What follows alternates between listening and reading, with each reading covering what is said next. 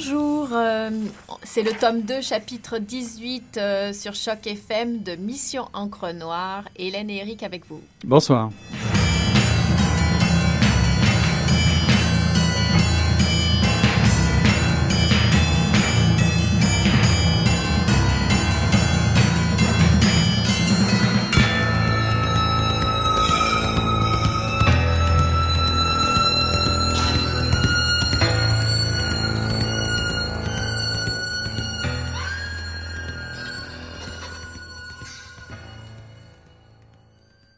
Quinquagénaire, avec l'adolescent, est l'emblème de la masculinité. Ce chasseur à la peau rosée et aux yeux rêveurs ne vit que pour les femmes dont il désire les faveurs. C'est sa seule préoccupation, les faveurs des femmes. Mais comme elles sont très difficiles à séduire et que leur besoin d'indépendance est très grand, le processus de séduction est extrêmement long. Les quinquagénaires passent toute leur énergie à les pourchasser, et ils en rêvent près de 19 heures par jour. 19 heures par jour à fantasmer et à se languir. 80% du temps. Gwyneth dit Prenez la bretelle de la nation interstate. Et je m'exécute, le sourire aux lèvres. Carole regarde distraitement les voitures qui se pressent. Gwyneth ajoute dans 800 mètres, prenez la sortie sur votre droite. Je touche l'écran du doigt en guise de réponse. Carole sort un coke de son sac, le débouche et en prend une lampée. Gwyneth dit Qu'êtes-vous venu faire ici? Je manque de m'étouffer. Euh, pardon? Oui, enfin, pourquoi êtes-vous ici? reprend Gwyneth. Carole et moi, nous regardons. C'est évident, nous avons décidé d'aller à l'autre bout du monde. On ne pouvait pas aller plus loin. Euh, aux antipodes. Oui, nous sommes aux antipodes. Gwyneth s'interroge. Est-ce bien une raison? Je coupe le moteur. Quelque chose ne va pas. C'était un extrait de Comme dans un film des frères Cohen de Bertrand Gervais. Et Eric, qu'est-ce que tu fais? Voilà, alors Eric est en train de chercher ses notes. non, non, j'y arrive, j'y arrive. On est, parti un petit peu vite aujourd'hui. Voilà, et tu vas nous parler, euh, tu vas nous faire un petit résumé, je sais pas, enfin une petite présentation. Une petite présentation euh, de l'œuvre euh, et de notre auteur, professeur de littérature américaine à l'UCAM. Bertrand Gervais, qui est avec nous ici ce soir, a écrit une bonne dizaine d'essais et de romans, parmi lesquels Oslo, Gazole, Les failles de l'Amérique, L'île des pas perdus. Dans la fiction, comme un film des frères Cohen que nous présentons ce soir, le livre auquel nous nous intéressons, vous nous présentez un personnage Rémi qui va très mal et qui vit très mal le rejet euh, par la critique et par le public de son dernier roman, Argyll Street. Euh, S'ensuivent euh, angoisse de la page blanche, jalousie envers son grand rival en littérature, ambivalence face à l'ombre que lui fait le succès de son fils, peintre. Et puis pour couronner le tout, Rémi fait face à une sévère crise de la cinquantaine.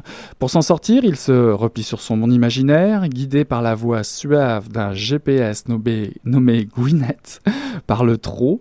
Vous en conviendrez, il y a beaucoup d'humour donc dans, un sujet grave qui est, la, cinquantaine. Un roman masculin où je retiens aussi un fameux discours ontologique poilant sur la queue. Voilà, Bertrand Gervais, bonsoir. Bonsoir. donc, euh, bonsoir. C'est dur de parler après une telle entrée en matière. il semble. oui.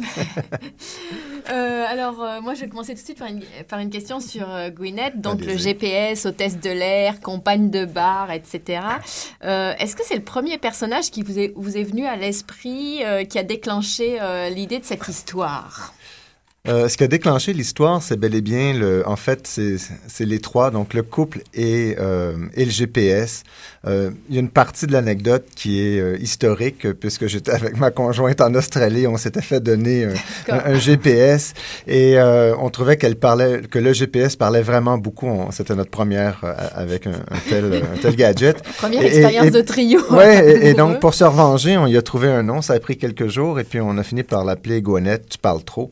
Et, de là est né le personnage de Gwyneth et, et de, retour de l'Australie, euh, je, je m'installe à l'ordinateur et tout à coup, ben, l'histoire a commencé à surgir autour de Gwyneth, euh, à la fois donc euh, espèce de muse, personnage imaginaire mm-hmm. créé par Rémi, par l'imagination un peu trop fertile de Rémi, et, et en même temps l'actrice, donc Gwyneth Paltrow, qui sert de, de modèle à l'ensemble des personnages féminins, sauf Carole, qui bien sûr qui est arrivée dans le roman avant Gwyneth. Donc mm-hmm. tous les autres personnages dans le roman sont des personnages qui sont joués par Gwyneth dans des films. Donc, Donc, Gwyneth est partout, même si à partir d'un certain moment donné, euh, elle, semble disparaître, mais il n'y a pas un personnage. Il y a toute une progression au début où elle devient de plus en plus réelle, palpable. Ah oui, tout à fait. Est-ce que c'est l'idée, effectivement, de la femme idéale, euh, du personnage parfait pour un écrivain ou un fantasme absolu?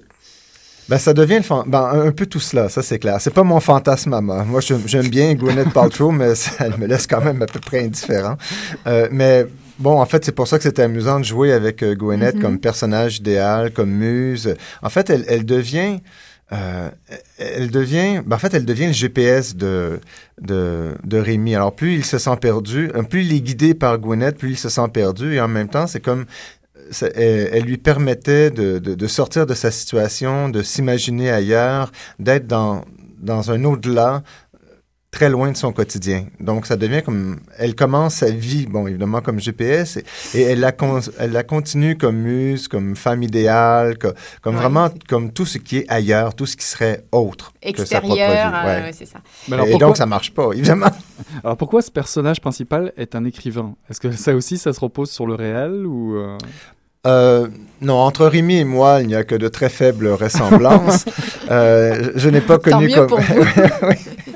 Mais, mais c'est clair que j'ai voulu, à partir du moment où l'histoire commence avec un couple, euh, ma, conjointe n'est pas Carole, je ne suis pas Rémi, euh, euh, je n'ai pas de garçon, j'ai une fille, mais je n'ai pas de garçon. Et, donc, c'est vraiment, je pense que je me suis servi de ce qu'on avait commencé ensemble, ma conjointe et moi, en Australie, parce qu'on a un peu quand même beaucoup rigolé sur, sur Gwyneth, qui n'arrêtait pas de mm-hmm. nous donner des indications assez folles.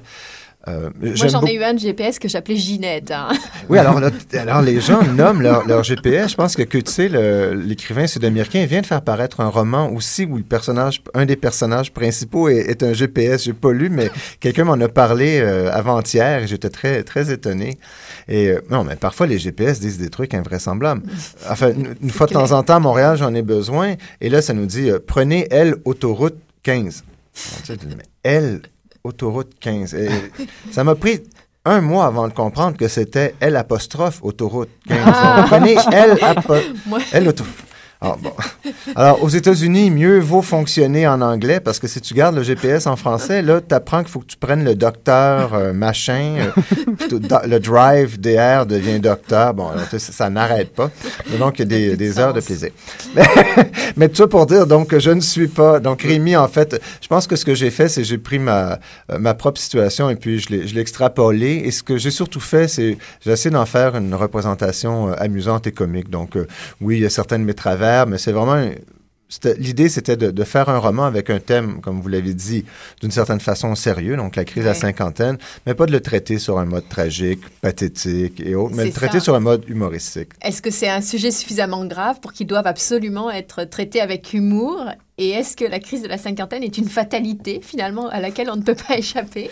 Ben, par la force des choses, on n'y échappe pas parce que les années vont s'accumuler et on finira par la euh, crise. rejoindre. Ah, la crise, non, mais je pense que ça m'intéressait de le mettre en crise euh, totale. Donc, faire en sorte que ce soit non seulement une crise au niveau de la, réception de son dernier roman, donc l'idée qu'il voulait créer, il voulait écrire le grand roman, euh, un peu comme il y a aux États-Unis le, mythe du Great American Novel, donc le grand roman américain. Donc, il rêvait d'un grand roman américain. Mm-hmm à l'américaine, disons-le comme ça.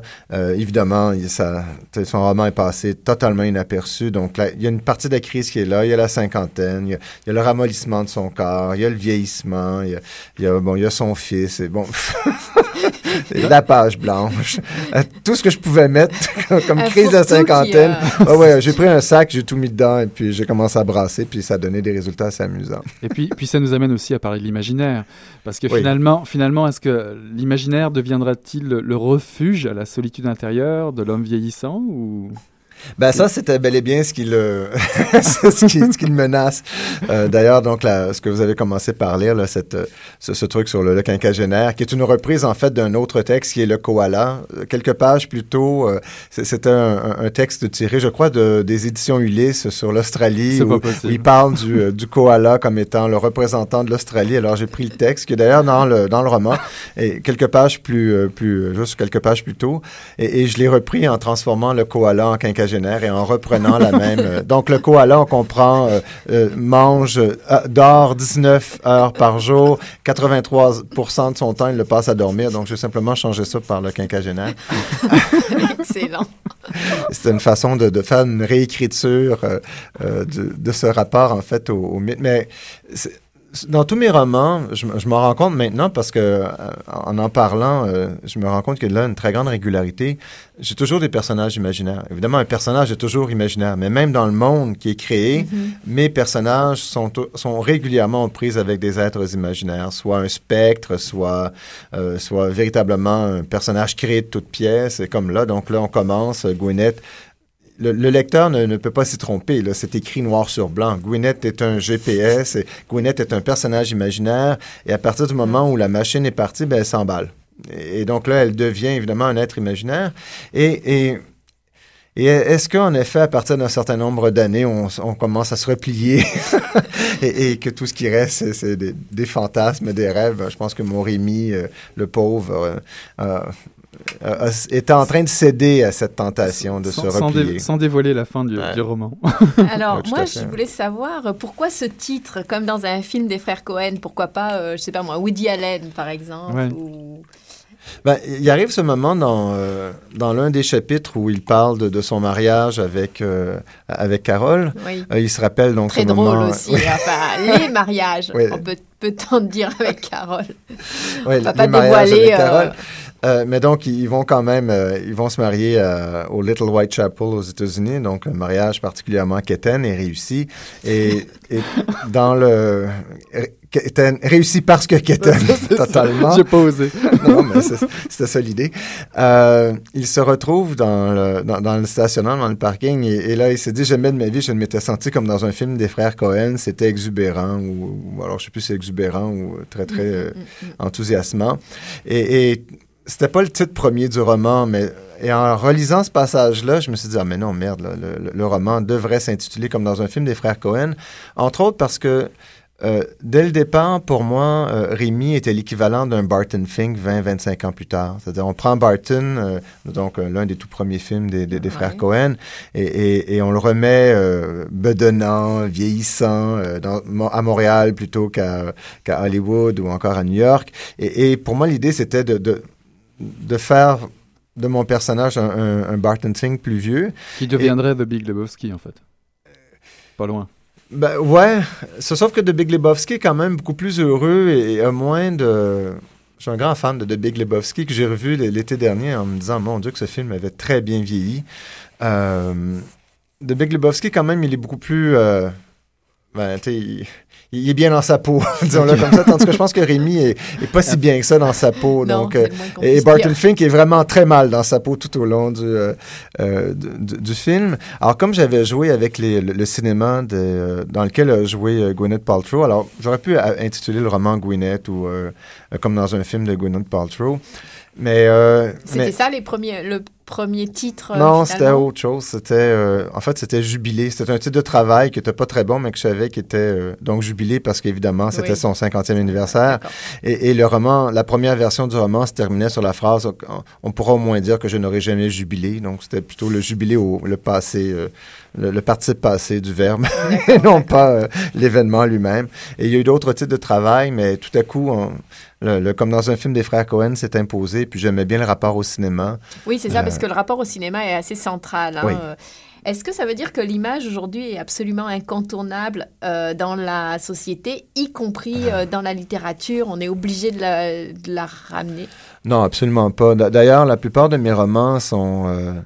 Euh, J'écris des romans qui sont d'abord et avant tout des, comment dire, des textes qui ne peuvent qui ne peuvent que difficilement être euh, adaptés au cinéma, entre autres parce qu'il n'y arrête pas d'y avoir des personnages imaginaires. Tout se passe toujours dans, dans la tête de mes mm-hmm. personnages. C'est d'abord et avant tout des mondes de pensée que je mets, que, que je, je, déploie et que j'écris. Et, et, donc, l'image joue pas vraiment un rôle important, mais dans ce cas-ci, je voulais jouer sur le rapport à l'image. Là, ça m'intéresse, ça me tentait de, de, d'inscrire ce rapport au cinéma comme étant, euh, comme étant central. Donc, c'est un roman où il y a beaucoup de dialogues.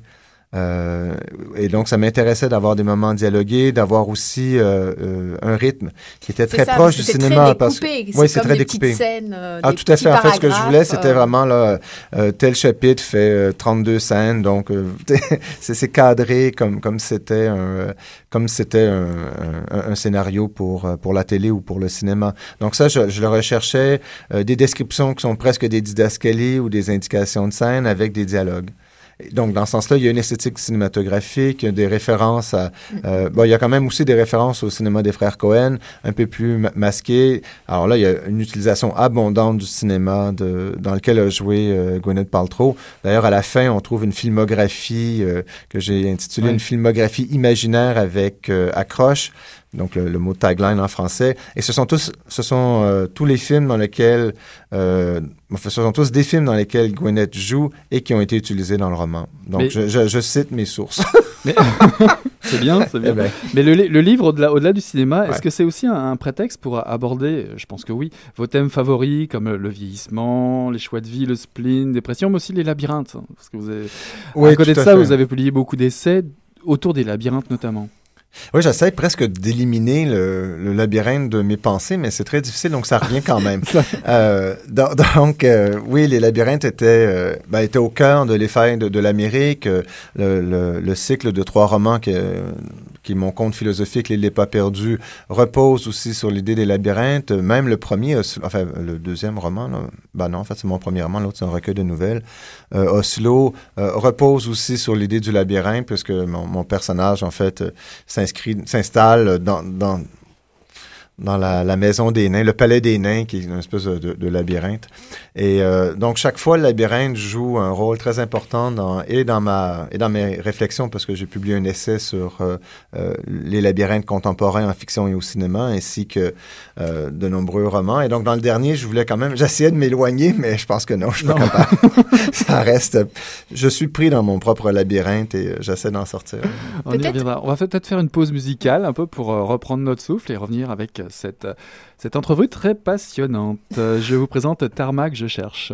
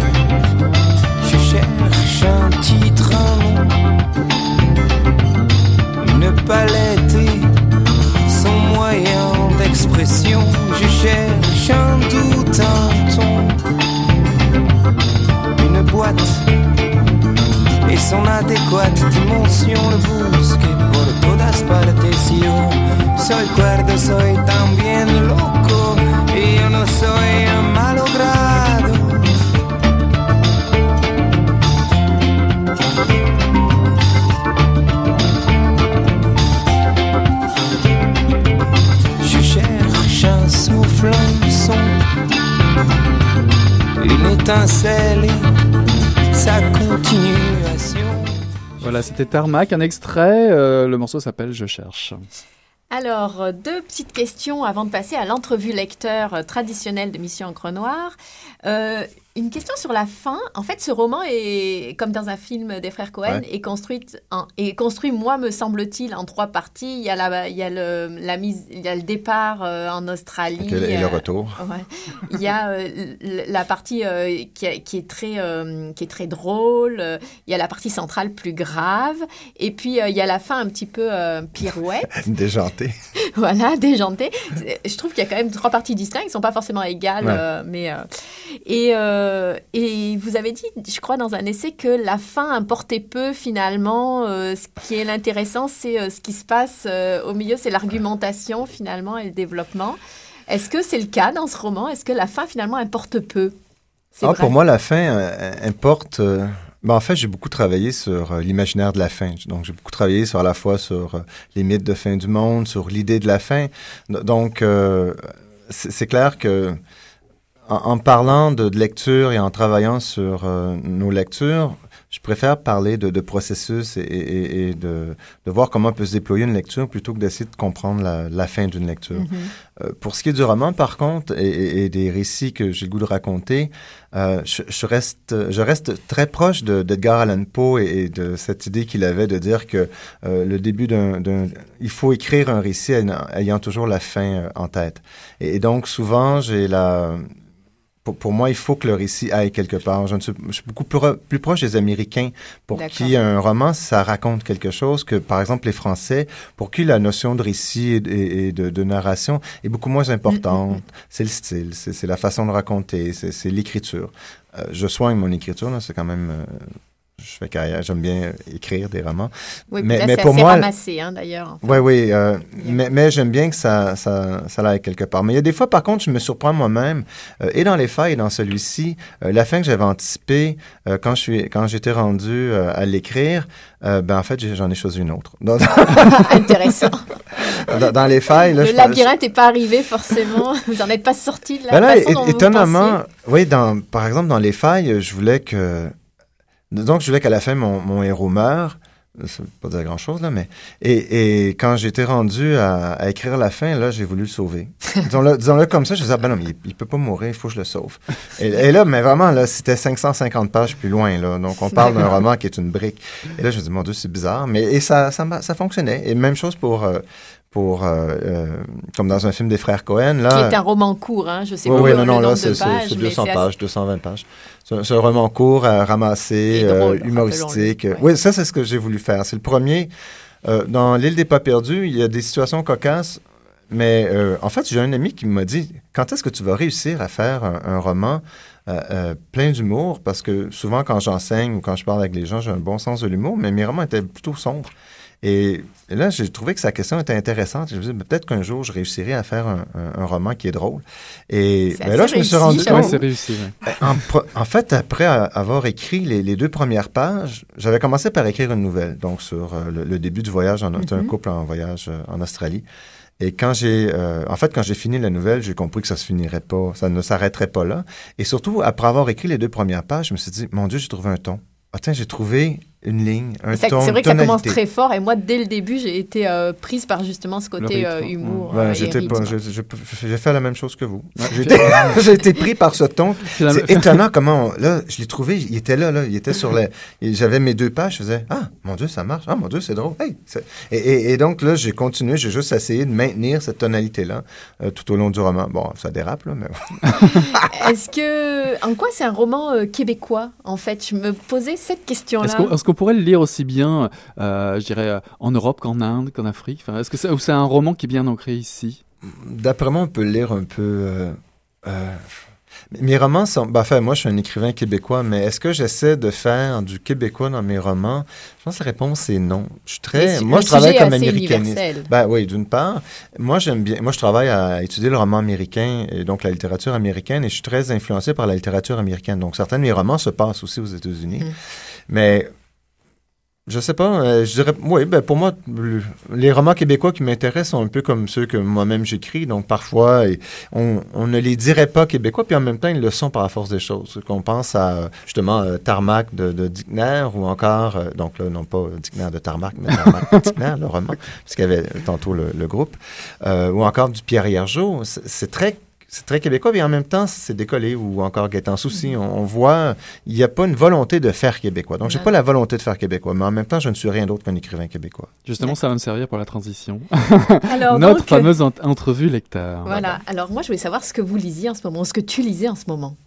En ce moment, je lis un roman de Yoko Gawa, donc une japonaise euh, qui travaille beaucoup sur l'oubli, le regret. Euh, et je lis. Euh, là, c'est en fait c'est celui que j'ai lu avant, mais Cristallisation secrète de Yoko Gawa. Mais c'est pas celui-là, c'est l'autre après, mais là, j'ai un blanc de mémoire, mais je lis Yoko Gawa.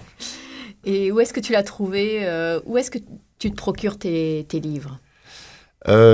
Parfois, je les achète euh, directement sur Amazon. Sinon, euh, je vais dans des euh, à la coop, à la coop UCAM ou encore chez Olivieri ou encore au port de tête. J'ai des bons amis au port de tête. Mais Yoko Gawa, c'est un ami, c'est Jean-François Chassé du département d'études littéraires qui, au début de l'été dernier, m'a dit ah, ah, j'ai tout lu Ogawa. Il me semble que tu ça, puis il m'en a prêté un et il avait parfaitement raison parce que depuis ce temps-là, si je peux, j'en lis. Et si tu avais quelque chose à lui dire à l'auteur, qu'est-ce que ce serait? Aogawa? Ah mon Dieu, je sais pas qu'est-ce que je lui demanderais. Je pense que je serais presque intimidé. Elle, n'est pas plus vieille que moi, là, mais euh, euh, je pense que c'est comment tu fais.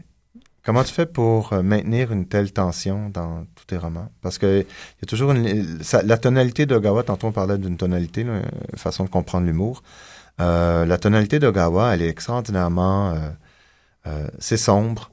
Euh, c'est chaque fois on est au bord d'une crise existentielle, mais, mais la crise est, atténuée par un, sens extraordinaire de la poésie. Et c'est traduit en français, alors vraisemblablement en japonais, c'est encore plus beau, là, mais donc, là, je ne lis vraiment pas le japonais.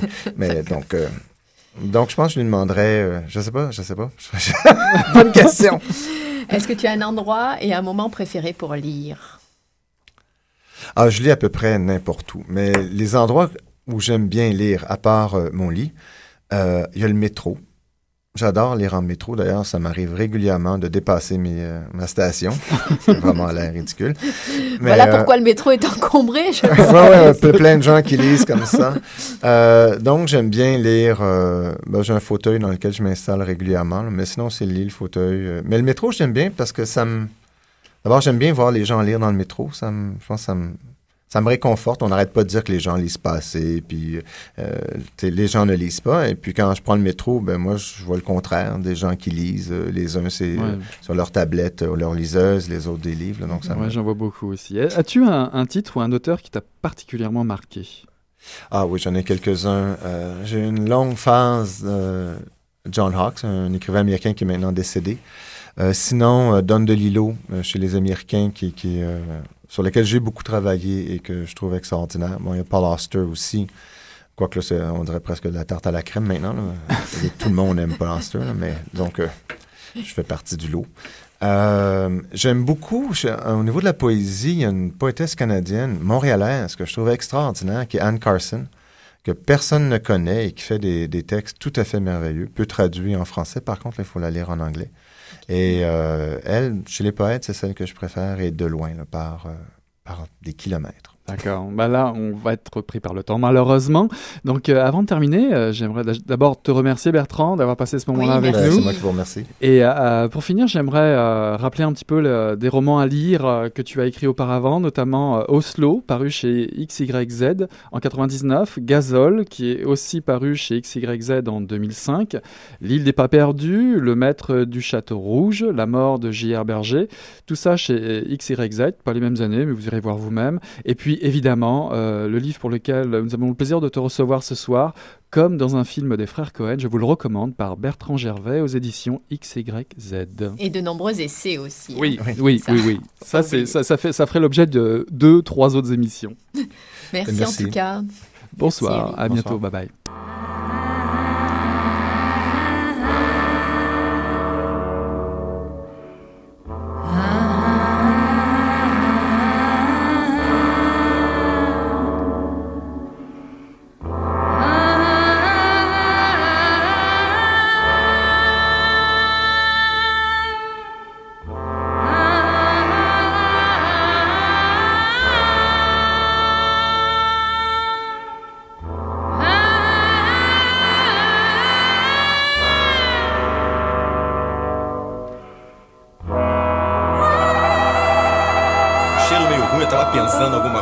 Fedeu as coisas. Pô, o negócio tava bom, bicho. O negócio tava bom, só quando ele tava tão entupido. Gostoso! Quem diria, hein? Greta Garbo acabou de irajar, hein? É, mas eu tava falando pra você, né? Depois que eu passei a me sentir, aí o negócio ficou diferente.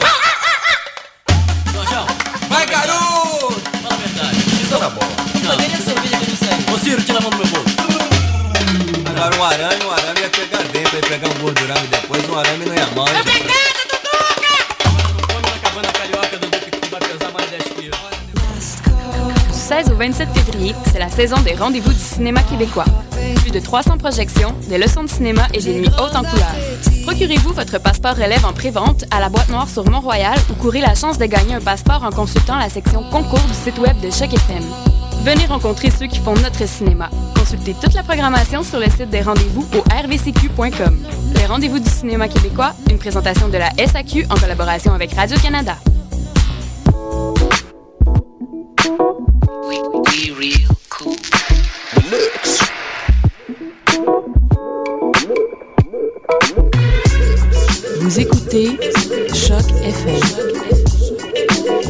Alternative urbaine.